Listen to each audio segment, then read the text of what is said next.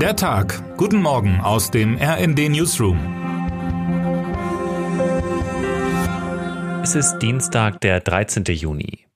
Stellen Sie sich vor, Sie sind bei Bundespräsident Frank-Walter Steinmeier zum Essen geladen, müssen die Örtlichkeiten aufsuchen und finden im Badezimmer geheime Regierungsdokumente, die Aufschluss über die Verteidigungsfähigkeit Deutschlands, Waffenprogramme oder Schwachstellen des Bundes und seiner Verbündeten im Verteidigungsfall geben. Dass die Lagerung von wichtigen Papieren auf solche Weise fahrlässig und unverantwortlich ist, dürfte den meisten Menschen klar sein, dem ehemaligen Präsidenten der Vereinigten Staaten hingegen eher nicht. Das zumindest ist der Eindruck, den man nach der Veröffentlichung der 49-seitigen Anklageschrift von Sondermittler Jack Smith gegen Donald Trump erhält. Die US-Justiz zeichnet darin ein vernichtendes Bild des fahrlässigen Umgangs mit mehr als 300 vertraulichen, geheimen oder streng geheimen Regierungsakten. Smith wirft dem 76-jährigen Republikaner auch eine Verschwörung zur Behinderung der Justiz und Falschaussagen vor. Heute nun soll Trump in Miami vor Gericht erscheinen, wo ihm die Anklagepunkte förmlich vorgetragen werden sollen. Es ist das erste Mal, dass gegen einen ehemaligen US-Präsidenten auf Bundesebene Anklage erhoben wird. Der 76-Jährige soll dabei auch die Möglichkeit bekommen, sich zu den Vorwürfen zu äußern. Überraschend wäre dabei nur ein Schuldeingeständnis. Trump hatte die Anschuldigung in der Vergangenheit als lächerlich bezeichnet. Für Trump wird das Platznehmen auf der Anklagebank aber kein neues Gefühl sein. Schließlich musste er in einem anderen Strafverfahren im Bundesstaat New York erst im April persönlich vor dem Richter erscheinen.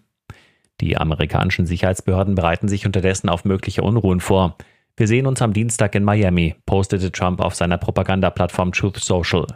Beobachterinnen und Beobachter erinnert das an einen ähnlichen Aufruf vom Dezember 2020, mit dem der Kapitolsturm eingeleitet wurde, berichtet unser US-Korrespondent Karl Döbens.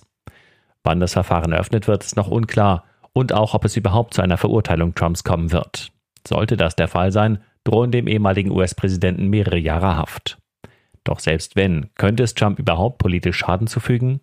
Erst im Mai war Trump in einem Zivilprozess wegen sexuellen Missbrauchs und Verleumdung zu einer Entschädigung in Millionenhöhe verurteilt worden. Dennoch liegt er in Umfragen zu den republikanischen Vorwahlen für die Präsidentschaftskandidatur 2024 deutlich vor seinen Konkurrenten. RD-Chefautor Matthias Koch glaubt dennoch, dass der Prozess einiges ändern könnte. Trumps Regelverstöße konterkarieren auf groteske Art klassische zentrale Botschaften der amerikanischen Konservativen, vor allem den Einsatz für Recht und Ordnung, schreibt er. Hinter der nächsten Kurve könnte es zu einem Zusammenrücken aller anderen republikanischen Bewerberinnen und Bewerber kommen. Denn eines haben sie gemeinsam.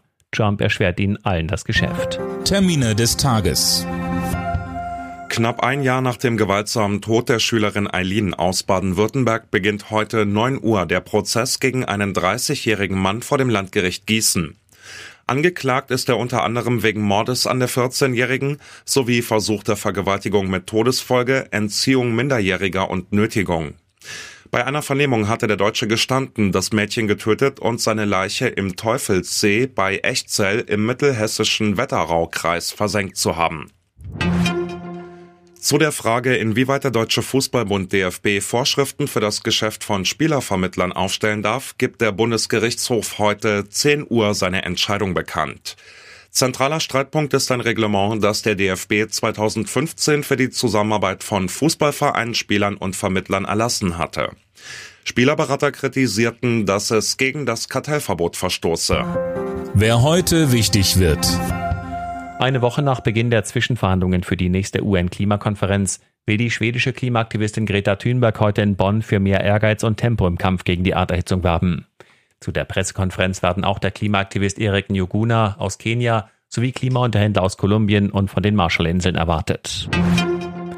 Und damit wünschen wir Ihnen einen guten Start in diesen Tag. Text Sabine Goroll, am Mikrofon Johannes Schmidt und Sönke Röhling. Mit rnd.de, der Webseite des Redaktionsnetzwerks Deutschland, halten wir Sie durchgehend auf dem neuesten Stand. Alle Artikel aus diesem Newsletter finden Sie immer auf rnd.de slash der Tag.